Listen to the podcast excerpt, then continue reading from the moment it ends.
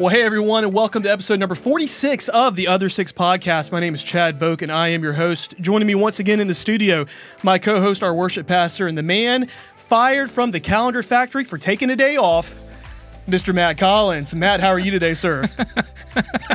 That one was really funny. I'm glad you like I that. like that one. Uh, Okay. took, took a day off. Not a month, Gi- gi- just a day. yeah, just a day. Gi- give, give me give me a week away. I can come up with Wow. one that's halfway decent. That was So, uh, good. Yeah. Anyway, Matt, good to yeah. see you, man. Yeah, I'm good. Yeah, I'm good. And also joining us uh, once again, our lead pastor, Adam Bishop. Adam, how are you, sir? I didn't even know they had factories that did nothing but make calendars. Wow. yeah. It's a very researched enlightening. this. Yeah, This is Matt what used to work at one. He took a day the- off, and they the were like, mini nope. golden doodle section. yeah, that's this right. Is the That's corky right. section. There you go. What a, we have mini golden doodle calendars in our home. Oh, yeah? Yeah, because we have you know proud owners of a mini golden doodle. That's right. So our we I think we did this for Christmas. All of the boys got their own mini golden doodle calendar It's proudly displayed in their room.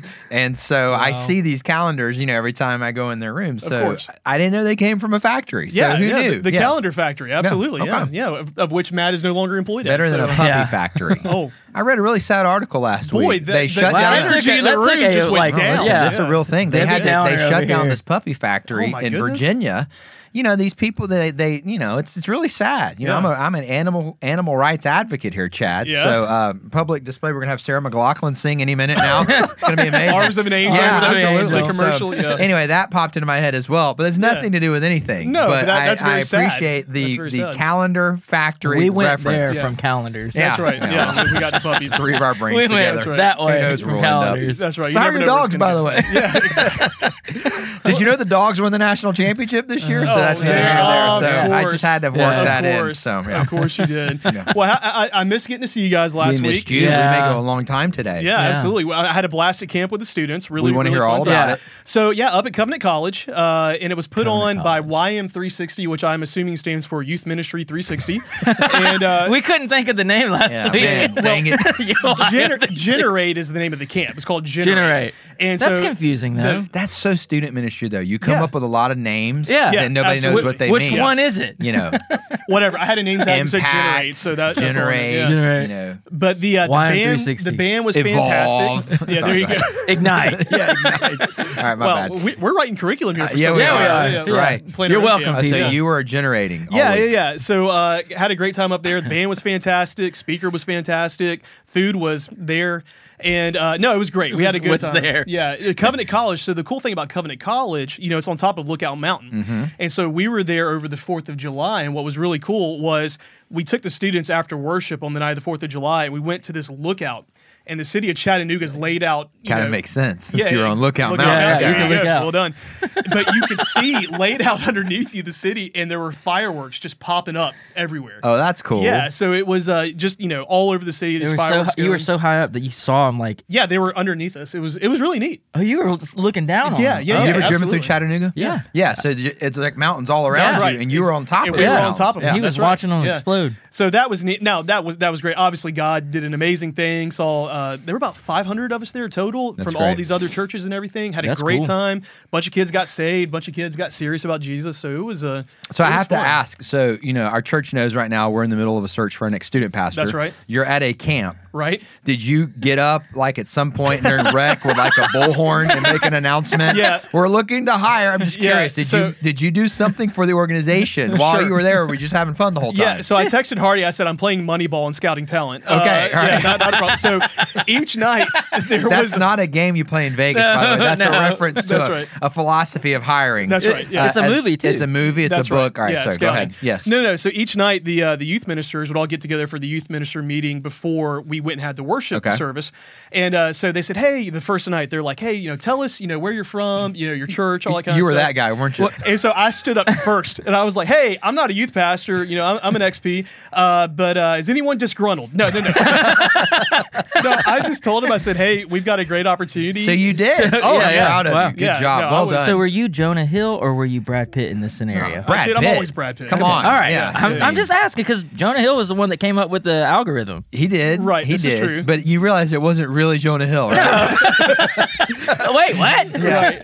No, but uh, but had some had some good conversations. Both great Yeah. actors. Yeah. We They're- could do yeah. a whole podcast on those comparing guys, and man. contrasting the strengths of Jonah Hill and Brad Pitt. Well, we should do that. That, That's we'll have neither to here nor save there. that for the. we Uh, should do that definitely. We'll But have you- to save that for the Hillcast. so you That's right. you made so you, you made some connections. Yeah, yeah, got a few names, been talking job. to some folks. So, uh, but it was good. It was a great camp. Students had a blast. It was, uh, it was really a lot of fun. So there's a um a movie slash musical available on Netflix called A Week Away. Oh gosh, here we So go. I you showed know it to our students last year. My daughter does. Oh, and okay. your daughter, I don't. I mean, we're still praying for her that she'll get right with the Lord and like this because it's really well done. yeah, and it shows everything you're describing, like what it's like for students to go a week, go to camp, and Right. have an encounter with God and make friendships. And it's done in musical form. And I, I, I kind of think most of life would be better if if it just was a musical. Sure, absolutely. Like if we were all just singing So at all we just times sing instead through of the podcast. fighting We with one it. another. Yeah. So it, it's a, it's a really good uh, musical and it has an amazing story. So if you've got kids, you're always looking for something that you can watch Right. with your kids that's appropriate. Right. A week away, Yeah. Netflix, you can thank me later. Okay. Especially if you listened to Christian music in the late 80s, early 90s. okay. So there's a little Steven Curtis Chapman, Stryper. little come on, dude, little Steven Curtis Chapman, little Michael W. Smith, Okay. and Steven Curtis Chapman makes a cameo in the movie as a lifeguard. And there's also some Amy Grant, and she makes a cameo in the movie as the nurse at camp. Okay. So, um, which my nurse at camp never looked like Amy Grant, but that's neither Right, here nor there. right, So right, anyway, so there's a lot of fun things about like the movie, and it's a good story. And you're talking about camp, and my boys and Morgan, we've watched that movie a few times. A lot of good things we talk about. Yeah. And the kid that's in the movie that's like super talented that sings. He was actually at the thing we went back at the beginning of the year. What was it called? Winterfest. Oh yeah, yeah, yeah. He's now a Christian recording artist. Oh, wow. He was there like singing. He's he's super talented. That's cool. So it's it's not like it's something you just have to sit through and, and hear a lot of stuff that's not good. Like it's really good. Yeah. So anyway, a fun movie for a family. Yeah. It made me think of camp. Yeah. Y'all probably weren't singing the whole time, like in musical form. You were singing like in the worship service. About half the time we were singing. No, yeah, No, yeah, Chad no, was yeah. walking around Yeah, singing. it. absolutely, absolutely. No, it was good. We were playing dodgeball while doing musical dance numbers. Okay, and all did that you stuff. play with the old school dodgeballs or Dude, the safe? it was it was the ones when you got hit with it. It You left knew a little it? more. Oh yeah, yeah, yeah. The, the Yeah. rubber one? Dude, Yeah, yeah. Oh, wow. That's my kind of camp. Let's uh let's go ahead and jump into uh what we're talking about today. So this past Sunday we finished up our implications message series after what twelve weeks. Twelve weeks. Yeah, it was a great series going kind of all through the book of Colossians. weeks? Yeah, I don't I don't Wow. remember the last time we've done a 12 week series, but it was it was really good. I really Yeah. enjoyed kind of going verse by verse through this book. I thought it It was did not fun. feel like 12 weeks. no, not at all. That's because you weren't teaching every week. so says the guy who sings. Yeah, I was just singing every I week, kidding. you know. It was a good series. Yeah. And, you know, we, we do this if you're new to Vaughn Forest, and once a year. Yeah. We'll take 10 to 12 weeks. I think you're right. That's the longest we've done a series. Yeah. And we'll really dive deep into a book of the Bible, and then we'll kind of get back into five to six week series. Um, but yeah, it was good. And, um, you know, anytime you go through a book of the Bible like we did, it, it gives you the opportunity to to visit some passages you've probably heard before, Right. But then it also forces you to talk about some passages that you would prefer maybe just to skip over. Oh, yeah, for and sure. so that's why we do that Right. because Right. It, it, it forces us to talk about what God's word actually says. And I think we covered a lot of different things in the series, and our hope is that it helps people in their walk with the Lord. Yeah, absolutely. Well, let's let's dive into talking about you know this past Sunday.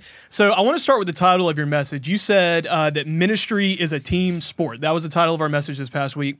And I think a lot of folks, when they think about like ministry, now obviously us as pastors, we all have our opinions and all kind of stuff. But when the common person, probably the average person listening to this podcast, thinks about ministry, most of them probably think about you as the pastor up there preaching, Matt, you as the worship guy up there leading worship worship. Yeah, that you guys kind of make all of it happen. So when you say ministry is a team sport, let's unpack that idea. There's been a little bit of an overemphasis in the church with what happens from the stage. Okay. So, you know, we can unpack that historically, but we'd lose listeners. And so we won't do that. but um, I'm not opposed to what happens from the stage as being part of what happens in the life of a church. Sure. There's been a little bit of an overreaction that overreaction to that in recent years, where some places have said, "Well, we don't need that to be a part of what we do at all." Well, Right. I don't. I don't think we need to go there. Right. But I do think there's probably been a little bit too heavy of a focus on that. End of the day, what Matt does and what I do are just as significant as what everybody else does in the life of our church. So the greeters, the folks who are serving coffee, the mm. folks who are serving the next generation, those who are leading life groups, those who are passing out bulletins, those who are in production, you know, I could go on and on and on. Those are all gifts that are being used equally by God in his economy to reach people for Jesus Christ. Right. Mhm. So as the body serves with the gifts the body's been given, this is how it works. This is how the church works. And that's not limited just to what happens on Sundays. We have a number of our folks that are using their gifts throughout the week here locally. We've got some folks in our church who are in Mexico right now That's right. using their Yeah. gifts to build houses and do construction and share the gospel. And so ministry really is a team sport because all of us, New Testament teaches, have been gifted with gifts from the Holy Spirit. So as we put those gifts into practice, we see ministry beginning to happen. Um, and yes, Matt and I play a role in that, but our role is no more important than anyone else's role. Sure. We, we just happen to have the roles that, that more people see from week to week. But, you know, Matt and I are fully aware of the fact that we're not doing what we're doing unless a bunch of other folks are also doing what they can do. You know, Right. so it, it just it all works that way, and um, I think we have to be careful sometimes in overemphasizing certain gifts or overemphasizing certain roles. The Sure. truth of the matter is. All of us serving together is what matters. And and what we see in the conclusion of Paul's letter is that principle. If there mm-hmm. was ever a guy that we could say, now there's a self-made man. There's a guy that didn't need anybody. Yeah. I mean, there's a guy that when he sent out the newsletter every month updating everybody on his ministry, it was all about Paul, right? Right, right, right. No, you see Paul talking about these guys that are on his team, his mm-hmm. inner circle. Even the guys that we look to as great men of God, great women of God who have been used, they always had a great team with them. I mean, read mm-hmm. Billy Graham's biography. All he does is talk about the team of people Right. that served to make everything happen. He was the guy that got up to preach when it was time for somebody to preach. But he's not getting up there to preach unless everybody on his team is using their Right. gifts and, and working together as a team. And so ministry from the beginning and the church has always been set up for everyone. It's mm-hmm. never just supposed to have been for those who are educated, those who are really gifted, those who are super elite. It's like, no, if you've come to faith in Jesus Christ, the promise of the Holy Spirit is you have gifts and you get to put those into practice as well. Mm. When you don't put those into the practice, the church suffers. Mm. The church is not being everything it could be.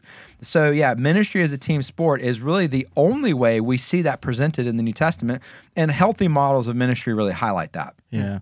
Well, you kind of answered this a little bit, but you said behind the scene uh, work matters.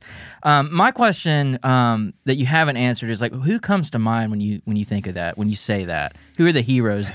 Well, in my personal journey, anybody who I really look up to who is not someone who's behind the scenes, mm-hmm. someone who we would look at and go, you know, he's a phenomenal teacher, or mm-hmm. she's a phenomenal teacher, she's a phenomenal author. Right. You know, he's leading this great ministry.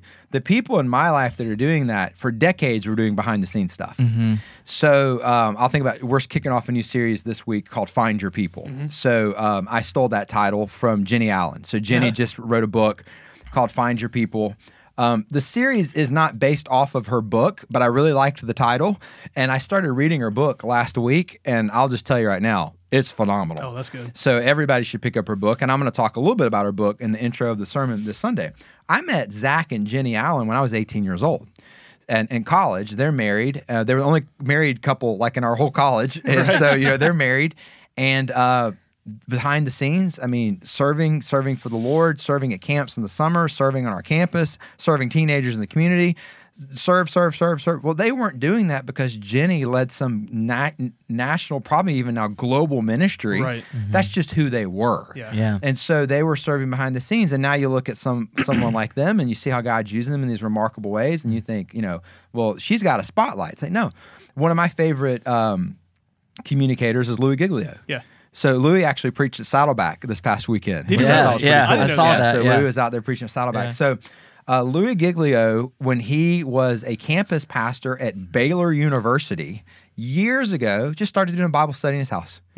College students coming into his home. He starts teaching them God's word. It grows. It outgrows his house. It becomes a campus ministry that he begins to do. He then moves back to Atlanta where he grew up, kind of starts doing the same thing. It turns into 722 at North Point Church on Tuesday nights. Mm-hmm, mm-hmm. He launches the Passion Movement. And all these years later, Louis is filling up Mercedes Benz Stadium Right, every yeah. single year Yeah. and he's preaching Yeah. at places like Saddleback.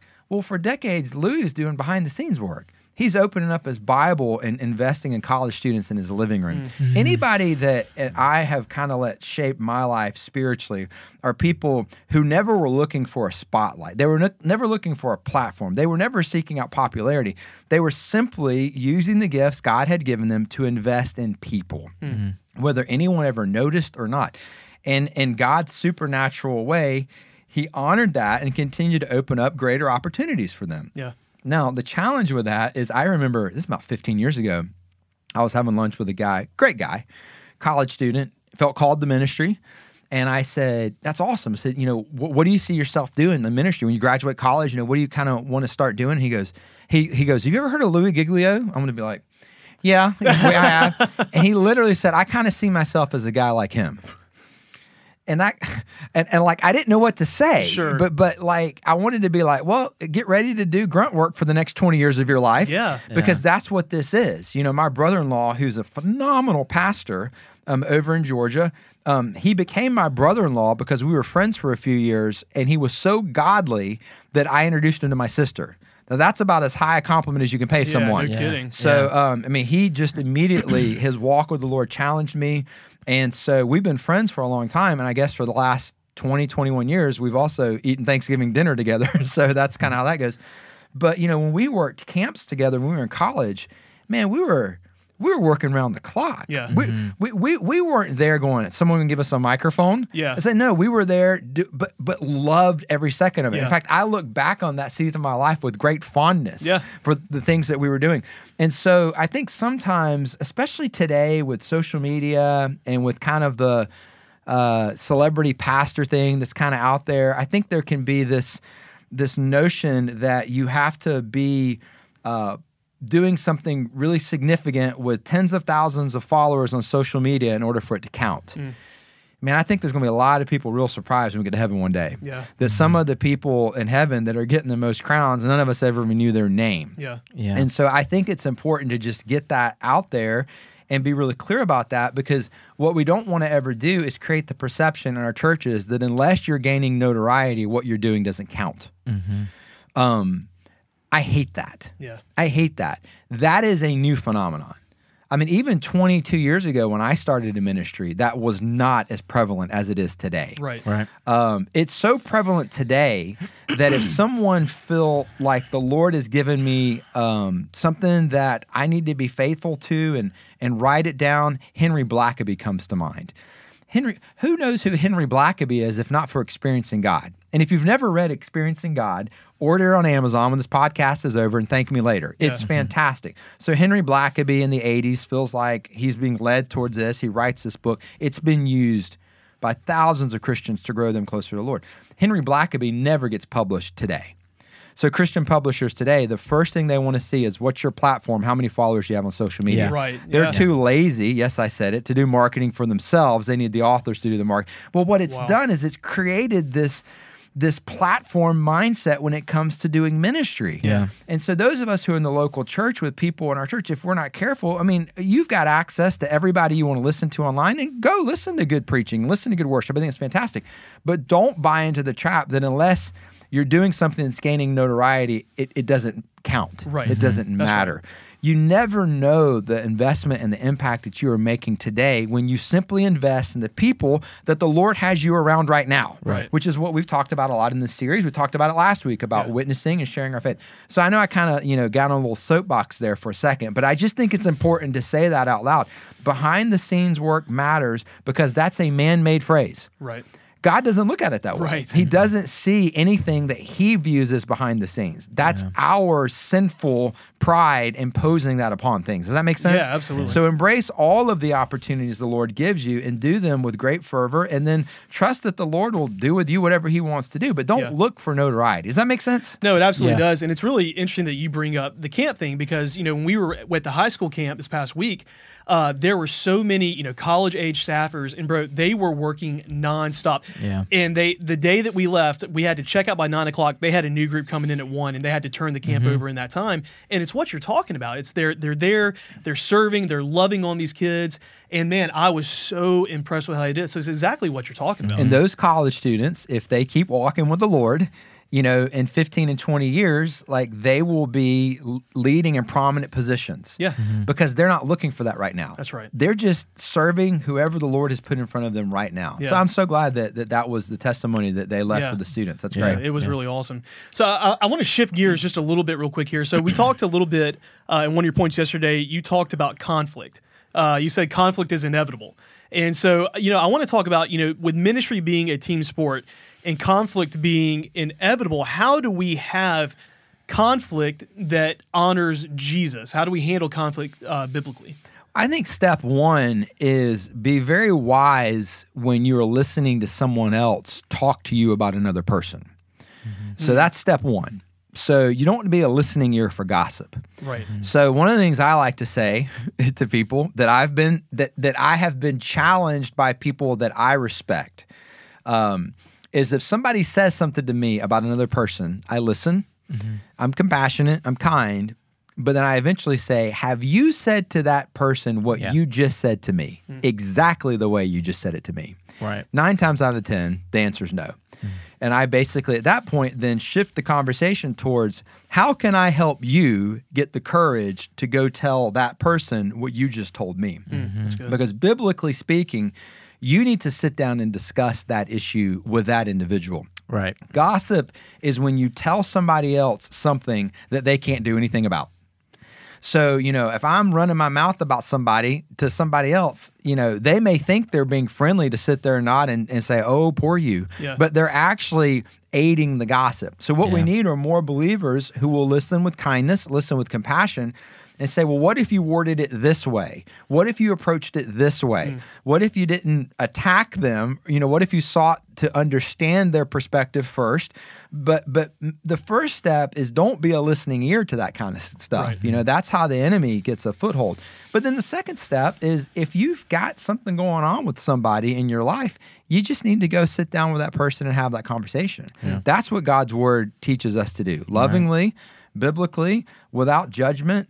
Uh, but sit down, you know, and I, I think a really helpful phrase that I've had to learn over the years when having these kind of conversations, and you might want to grab a pen and jot this down somewhere, is when you do and then draw a blank and put a comma, it makes me feel like draw a blank.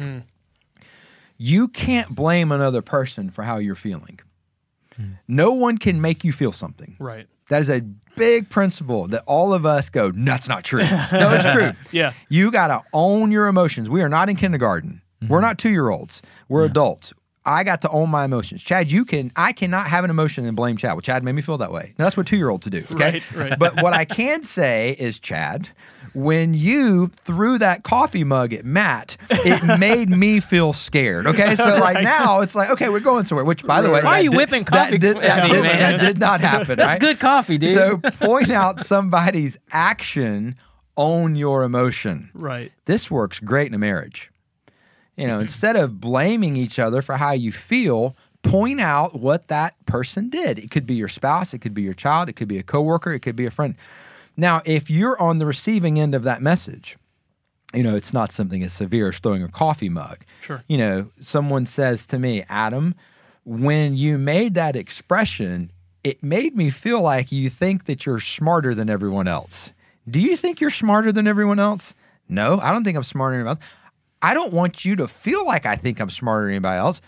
I need to work on that expression. You Sure. just gave me some good feedback. Most of us don't want to make people um, we don't want to contribute to something that generated a particular Hmm. negative emotion in another person. But a lot of times we're doing that and we don't know. There's Right. a word for that blind spots. Hmm. If someone has the love for you to point that out, receive that with kindness and graciousness and go, thank you. I, I will work on that. Right. I, it's not the same thing, but I did have somebody one time years ago tell me, you know, you walked through the lobby on a Sunday and it looked like you were upset. It looked like you were mad.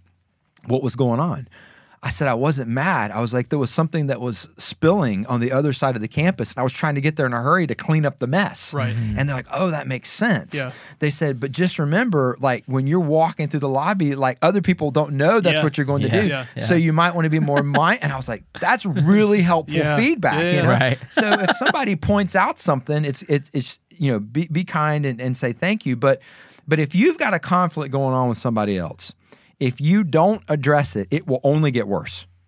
It will only get worse. You'll start thinking bad things about that person. Right. You'll you'll Right. sit around. You'll you'll find that person will be taking up residence in your mind, and they're not even paying rent. But you're Yeah. thinking. You see what I'm saying? Yeah, it yeah, just festers and it grows. So if you got an issue with somebody, you need to go sit down and talk with that person. Let's talk about the difference between unity and uniformity. Hmm. Um, aren't we all supposed to be like cloning Jesus as best as we can? So help me understand that. Yeah, yeah, yeah. We definitely want to become more like Jesus. Right. Um, I think that in Christian circles, there can be a tendency to become more like certain Christians than more like Jesus. Mm-hmm. So you see someone who's really gifted in a particular area, Mm-hmm. or they have certain things about their spirituality that you're like, man, I really want to be that way, but Like that may not be. they may have a different gift mix than you. Yeah. Um, you know, we all have different strengths. Mm-hmm. We all grow in our faith in different ways. We we have different personalities. Yeah. We have different life experiences. And so, you know, you you want to become more like Jesus, but the best way that you can become more like Jesus is following the path that's called your life. You Yeah. don't have to become like someone else to grow in godliness. Does Right. that make sense? Yeah. So yeah, you you, you want to become more like Jesus, but let Jesus be your template and then be wise enough along the way to build relationships with other Christians that can help you and challenge you. I mentioned my brother-in-law earlier. He really challenges me in my walk with the Lord and has for a long time. We have some similarities that our friendship is built upon, but we're also very different. Hmm. Mm-hmm. So if I tried to become more like Jesus by becoming more like him, I'm just going to get frustrated. Does that make sense? Yeah. Yeah. So if you've got people in your life that you really look up to and you admire their walk with the Lord, that's fantastic. But just remember, you're still you. Hmm. Mm-hmm. It's important for us to remember that as parents with our kids. Yeah, you know? absolutely. You don't want to project godliness onto your kids as becoming just like you, doing the things you do, Right. having the same gifts that you do, the same interests that Yeah. you do. Right. Yep. So yeah, d- don't that. That's what I mean. And then obviously, you know, not letting our differences divide us Okay. uh, being able to have a con, which our, our society has totally lost its mind when it comes to this. Two adults having a conversation where they don't see things the same way, Right, and it doesn't yeah, sever yeah. the relationship. No, I That's mean, impossible. y- Yeah. Yeah, you Yeah. can see things differently, not sever the relationship. Right. Continue to be friends. Yeah. Continue to be Christ-like. It's a great testimony to our community. It's something I hope our church is known for in the community. Yeah, the people of Vaughn Forest, they really love one another and they really love me. You Yeah. know, Mhm. that's what we're That's right. supposed to be known for. So don't get caught up in our differences. Stay focused on what unites us. Yeah. Yeah. So I really liked how you said this past Sunday that God wants to write a story through you. Uh, be aware of that. So, can you give me some examples, either from your own life or folks that you've known, where you've been walking through like a really tough time, but then, you know, because of that story later on, you were able to look back on that and be grateful for that time? No, I can't really answer that question that way. Okay. Um, I can't think of anything difficult that I've ever gone through that I've looked back and I was grateful for. Okay. Um, everything difficult I've ever gone through that was truly difficult, I wouldn't wish it on my worst enemy. It was awful.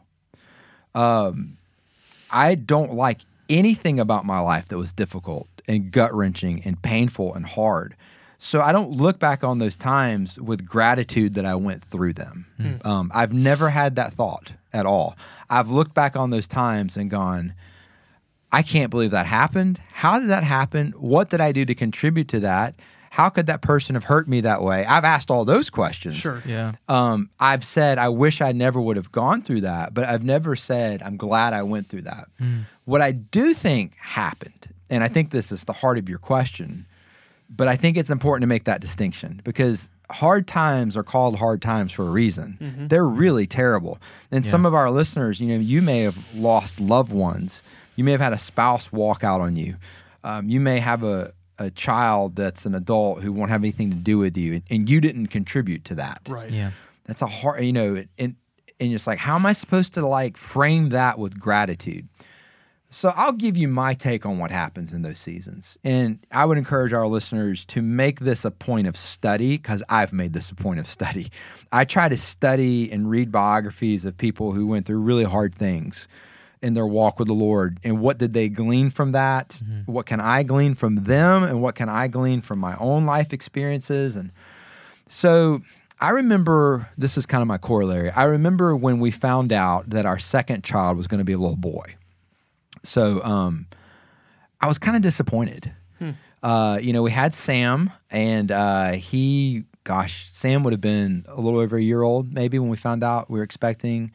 And then we found out, you know, it's going to be a little boy, which people who don't find out what they're going to have, like I have a lot of respect for them because I mean, I'm just like, how do you plan? Yeah, and then I remember yeah. like for centuries, this is what people did, you know? Right, so right, right. my parents were like, yeah, that's what all of us did. I'm like, yeah, well, That's well, why every nursery now, was yellow, Yeah, you know? we, we can find out now. Why would you not want to find out? But that's just me projecting my personality, doing exactly what I told everybody not to do in the last conversation. Right. Right, right. So we're gonna have another little boy.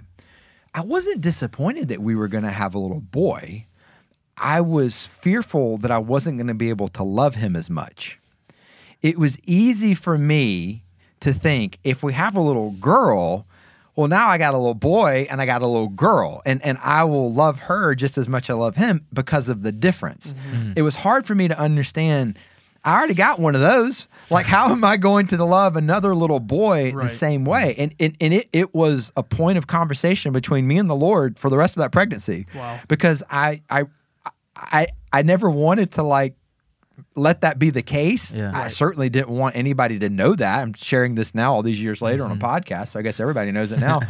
but um the moment he was born, it was the only way I know how to explain it, because I've given this a whole lot of thought over the years, was it was like there was this part of my heart that there was a door. And when Jacob was born, it was like God took a key and he unlocked that part of my heart. Hmm. And now all of a sudden, that part of my heart, which had never been accessed before, was fully available for Jacob. It mm-hmm. didn't remove any of my love for Sam. Right. It unlocked a part of my heart I didn't even know was there, a greater capacity to love I didn't know I was capable of when that little guy entered the world. Mm. So when we found out baby number three was a boy, I didn't have that fear at all. I mm. just knew there's going to be another door that gets opened. And of course that happened. And any parent who's ever had children understands exactly what I'm saying. That when you have a child that's born, it doesn't take away love from the other children, it expands your capacity to love. Yeah. That's right. So the reason why I share that example is I think there's a correlation there between what happens with us when we go through difficult things mm. that we're not grateful for. But when you go through a difficult thing, if you go to God, if you lean into God, if you don't push God away, if if if you actually draw near to him is what scripture says, what happens is you see there's a greater capacity for God to love you than you ever knew about.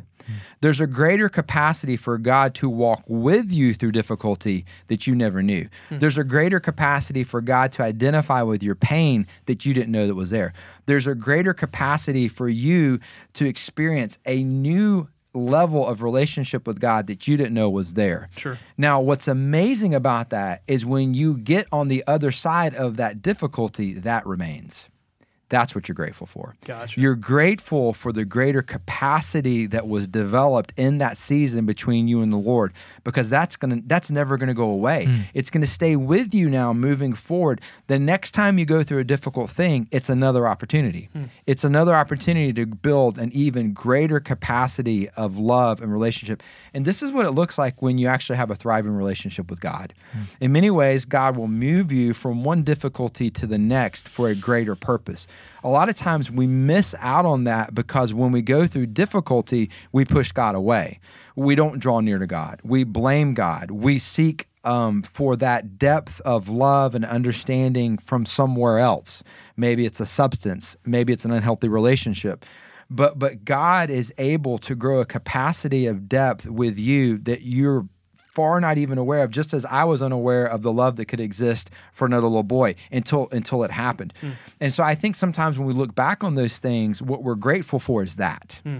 We're grateful for who God was for us in that season and the side of God we got to experience that we hadn't experienced before that. Hmm. But the circumstances that got us there, we're certainly not grateful for those. Right. Yeah. But but I think um, if if if you can see life's challenges and problems that way, it doesn't mean that they are good. Mm-hmm. We've got people in our church right now who are walking through really difficult things.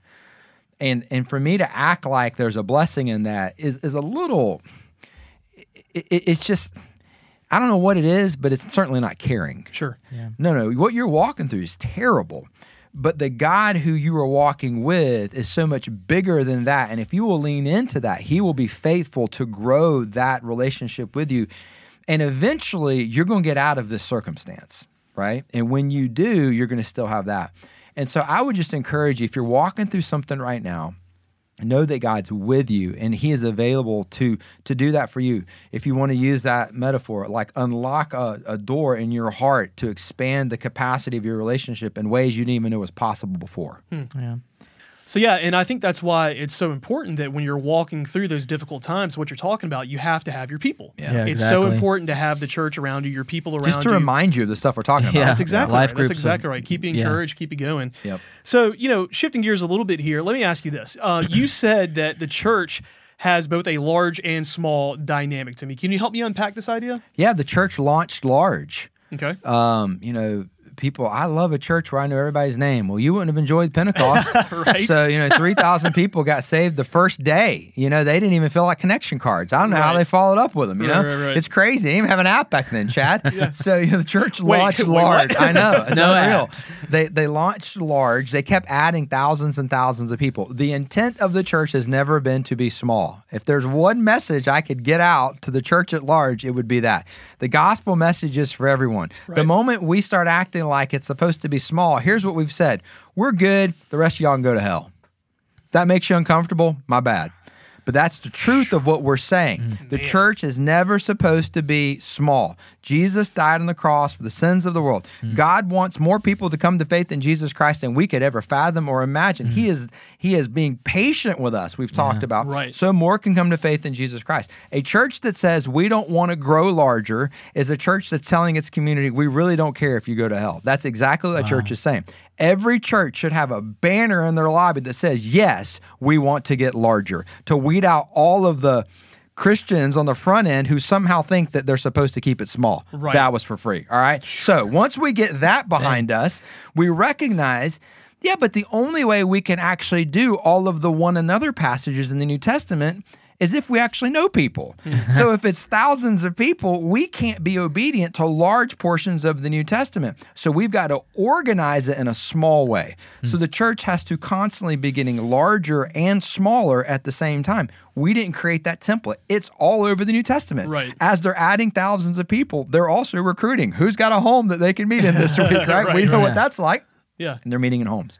They're sharing meals. They're caring for one another. They literally contributed all of their financial resources together to make sure everybody's needs got met. Hmm. Now, we don't make that a requirement to lead a life group here. Right, right, right. Because we'd have no life group leaders. Right. But but all joking aside, we, as well as many other healthy minded churches in our community, want to do the same. We want to get larger so more people can meet Jesus while simultaneously getting smaller by organizing people into smaller groups.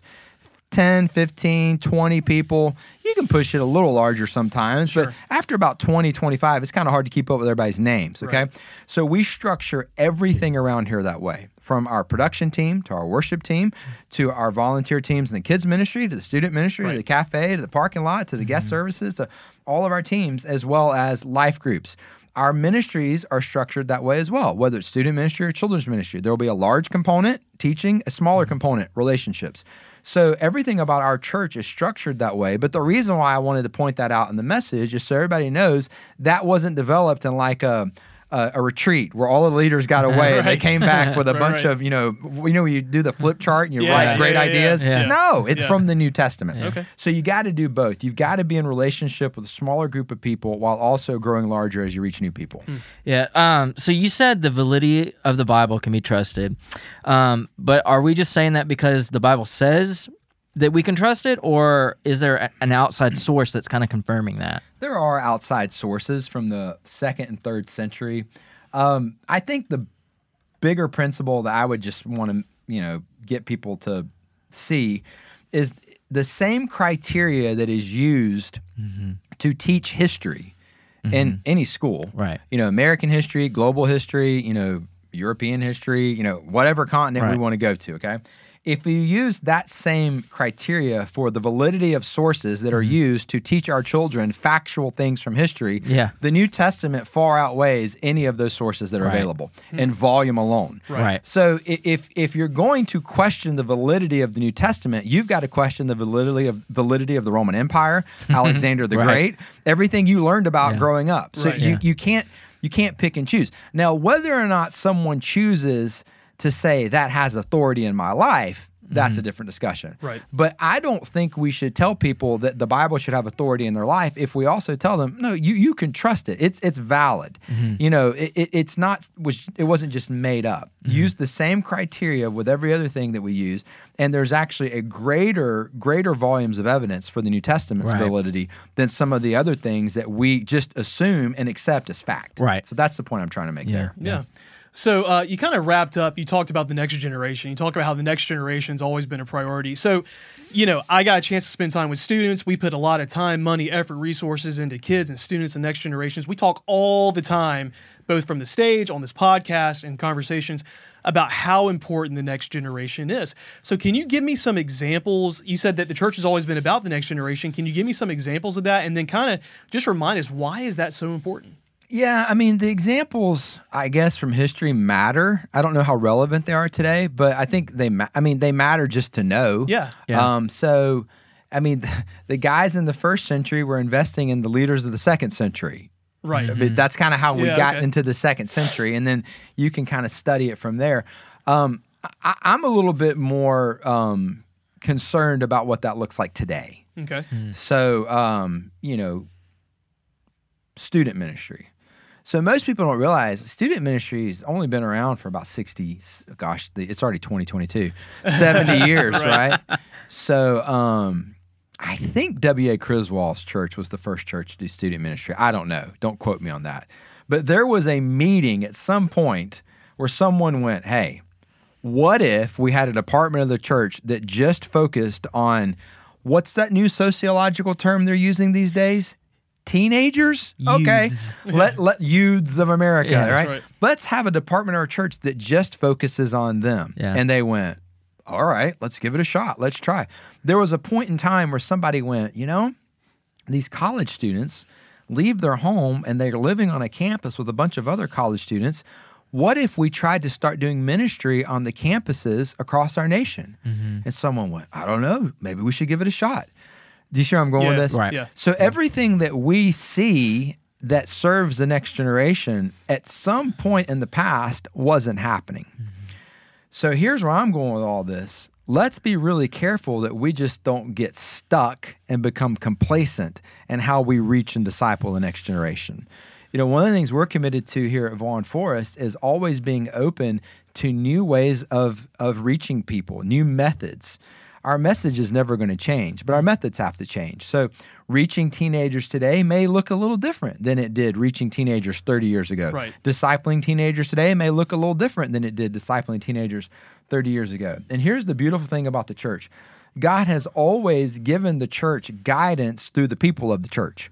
So, some of you listening right now, you literally might be the person who goes, Well, what if we tried this? And we all look at each other and go, Why haven't we Why thought of didn't we that?" think of that? Yeah, Well, the reason yeah. we didn't think about it is because the Lord gave you that idea. Right. The Lord gave you that vision. The Lord gave you that insight. It might be from your personal experience in church. It might be from your personal experience growing up. It might be from a- a number of different things.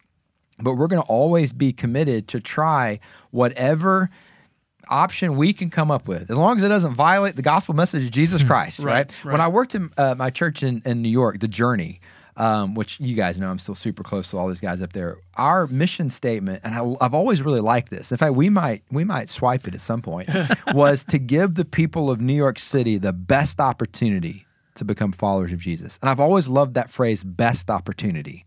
I like that. I want to give people the best opportunity to meet Jesus. When's the best opportunity for teenagers to meet Jesus in our community? Let's figure that out and let's try that. Hmm. What's the best opportunity for kids to enjoy being at church on Sundays? Well, let's try that. What's the best opportunity for kids to feel comfortable inviting their friends to come with them to church? Let's try hmm. that. So that shapes a lot of what we're trying to do is what can we do to help kids and teenagers, you know, really take these steps. And then I think the other thing that really, you know, just drives me is this isn't always the case but if you study biographies of you know people that the lord has really used i think in 2000 years church history uh, one of the common themes you see is that their walk with the lord really took root at a pretty young age. Um, before the age of 18 you know that's certainly don't take that to the bank you know what i'm trying to say. Right, right, but yeah. you know um, billy graham got saved at a at a crusade when he was a teenager you know and, and we could go on and on. But you know, you just never know what God is going to do with a young person's life. And if you get to be a part of that um, at a very formidable age, that's a pretty rewarding thing. Yeah. So yeah, our church is is super committed uh, to reaching the next generation, um, but we're also super committed to coming alongside parents and trying to help any way that we can. That's right. Um, parents need encouragement, guidance, resources. Uh, p- a lot of times, parents need permission. Our society has told parents that there's certain things you can't do, um, and and sometimes we have to tell parents, no, you can do that because Right. you're the parent. Right. So one of the things we try to do as a church is offer is also address that. Um, so that's a big part of the next generation as well. It's, yes, the kids, but also the parents. Yeah, that's right. And so we're committed to that. By no means do we think we have it all figured out. We're trying to be students. We don't consider ourselves experts. But I think that at some point, uh, that's kind of what the Lord's looking for. Yeah. Who's open? Who's available? So many times in ministry, we can get to a place where we think we have it all figured out, and the Lord's trying to do a new thing, but we're so committed to the old paradigm that Right. we're not open to experiencing the new thing the Lord wants to do. Right. And uh, so we try to be open because the Lord, you know, taking, and especially on a post COVID world, we talk about this a lot. Like, what is kids ministry and student ministry going to look like for the next Yeah, decade? that's right. Well, let's be on the cutting edge of that. That's right. You know, let's be leading the way. And um, I, I kind of think in some ways we are, but but I'm not content in that. You know, I Mm-hmm. certainly want us to continue. So if you're listening to this podcast and there's a stirring in you, um, pay attention to that Yeah. pay attention to that. The Lord may be actually leading you into being part of the solution towards shaping what kids ministry and student ministry really needs to look like moving into the future. Yeah, absolutely. You know, and, and that's a good place for us to kind of wrap up this conversation on the message and the message series, which has been great. But in keeping with this idea, talking about next generation, we actually have our kids camp coming up a little bit later, you know, this month, uh, July 24th, 25th, and 26th. And so maybe someone listening to this, they're going like, yeah, like maybe I'd like to kind of dip my toe in the water and check that out. Let's talk a little bit about kids camp. What's all what all is going to be happening there, and how folks can can kind of get involved with it. Well, we found out this morning we already have more kids registered right now than than attended last year. That's right. So it's going to Yeah. be What? gigantic. Yeah, It's, it's gonna be awesome. So yeah, yeah, there's gonna be a lot of kids up here, and I, I love what you said there. It's it's uh it's three consecutive evenings, Mm-hmm. Uh-huh. and um you you just say I'm in, I want to help, and That's we'll get you on the right team. Yep. There, we we do things in teams. That's right. You won't have to know what to do or figure it all out. We'll have somebody there showing you Yeah. what to do.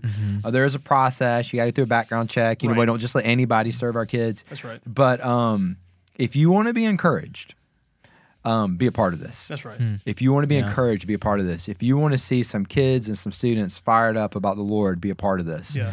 And then um, kids, as just like adults, are looking for relationships. They're looking for friendships. And so, what will happen on the other side of that event is those kids are now going to have a friend That's at right. church. That's right. You know, and um, if you're an adult that you're not serving actively in our kids ministry, we get that. There's a number of ways you can serve at our church, but it'd be fun to give up three of your evenings, and at least when you're walking through the lobby, be able to say hi to a bunch of those kids because you got That's to right. know them. Yeah, you that's know? absolutely Yeah. right. So I think it's a really fun thing for our entire church. And then you you know a little bit more about the details Sure. of the act, like what's going to happen each evening. Yeah. I've kind of Yeah. I, now Yeah, yeah. now I think I can say this out loud. I hope it doesn't diminish attendance, but I'm actually actually going to get to uh, teach a lot with the kids. Yeah, okay. Um, so I'm fired Yeah, up about yeah. that. You're teaching with in the the I'm- kids? yeah, What- but I'm going to do like a big large group thing, like Yeah. with the kids, and I've been working with Morgan on that, and like I'm. Really Is there like a skit or something like that? I hope so. like I want to see Adam in a costume. might swallow a live goldfish. Who knows? Right? Go back to my student ministry days.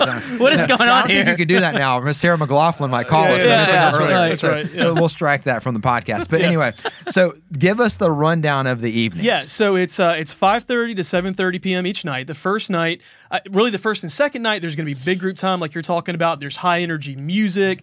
Uh, they're moving. There's rec. There's crafts. We're going to feed them dinner, and uh, it's going to be a really They really won't be fun time. bored, moving No, around, no, lots of different things. Yeah. Absolutely. And then that first night, while the kids are doing that, we've invited everyone new to Montgomery, new to Pike Road, uh, new to Vaughn Forest, all the parents to come to our parent experience, uh, which is going to be again a great dinner. That you're going to hear all about Vaughn Forest. You're going to hear about Montgomery, some great places to come because we have a lot of new military folks Mm-hmm. uh, moving in. But again, just if you're new to Vaughn Forest, we, we would love to have you there at that. We have a lot of families that have moved to Pike Road this summer This as is true, too. Absolutely. Last year at that dinner, I was surprised. We had a, it was a good split between military Yeah. families and families that had just recently moved here. That's right, That weren't yeah. in the military. One of the things you did last year at that dinner was you had like a calendar Yeah, yeah, yeah. of things that Yeah. you could do in the area. That's right. Dude, we kept that calendar all year. It was awesome. Yeah, we're we're gonna do have that again. Yeah, Okay. we're gonna do that. We're gonna have trivia. Uh, we're gonna have some fun. I mean, it's it's gonna be a great night. So then the second night, obviously the same thing again for the kids. Lots of fun, moving around, high energy, and the parents get a date night. Uh, we know that a lot of folks are moving to the area, and then just maybe maybe you need a date night out in the town. So drop the kids off here, five thirty to seven thirty. Go have a blast. It's gonna be really fun. I like that. And then night three is our big family party. Okay. And so we've got water inflatables, we've got food trucks. I mean, it's going to be a blast. Okay. I mean, it's Nice. and that again, that's five thirty to seven thirty. We're going to be hanging out, having a really good time. So if you haven't registered your kid, how would you do that? vaughnforest.com slash kids camp. Okay. And there's a couple of different options there. If you want to serve, if you want to register your kid, if you, you know, are new to the area, however you want to do it, uh, you can do that. vaughnforest.com slash kids camp. And then uh, I guess kind of to wrap it up, we're kicking off our brand new series this Sunday, Find Your People. Yep. And uh, so what, what do we have to look forward to with that? I'm, I'm just talking about connections. Well, it's timely because we're also starting life group signups That's for the right. fall. Yep. And um, I just think it's going to be good for everybody to hear how normal it is to actually want to have friendships in our life. Yeah. Hmm. We still have a part of our culture like the the self-made man, Yeah, yeah, the self-made woman. I can do it myself. And yet, all of us have a longing deep down inside for friendship, for Yeah. relationship. That's right. Um, not where it gets weird and we all have to buy matching sweatshirts, but just you know, somebody, somebody who looks at me and goes, "I get you, I understand you." That's Someone who we can have fun with and enjoy life, and and God actually put that in us. Yeah. So if you feel that, like that's from the Lord, and we're going to talk about that in a really fun way. Yeah. Yeah. Um, it's not going to get weird, you know, or any of those kind of things. Sure. But but it's going to be fun to just talk about friendship, relationship, what that looks like in our church, what that looks like in the community, how that pertains to your kids, your teenagers. Um, uh, going to be a super really fun series. I think it's going to Cool. encourage a lot of people. Well, I'm excited for that. Well, I think that's a good place for us to kind of wrap it for today. So thank you for sharing with us again. It's been a great series and lots of great conversations. And so, uh, on behalf of Adam Bishop, Matt Collins, Sound Gal Joya, and myself, thank you so much for joining us today, and we will catch you next time.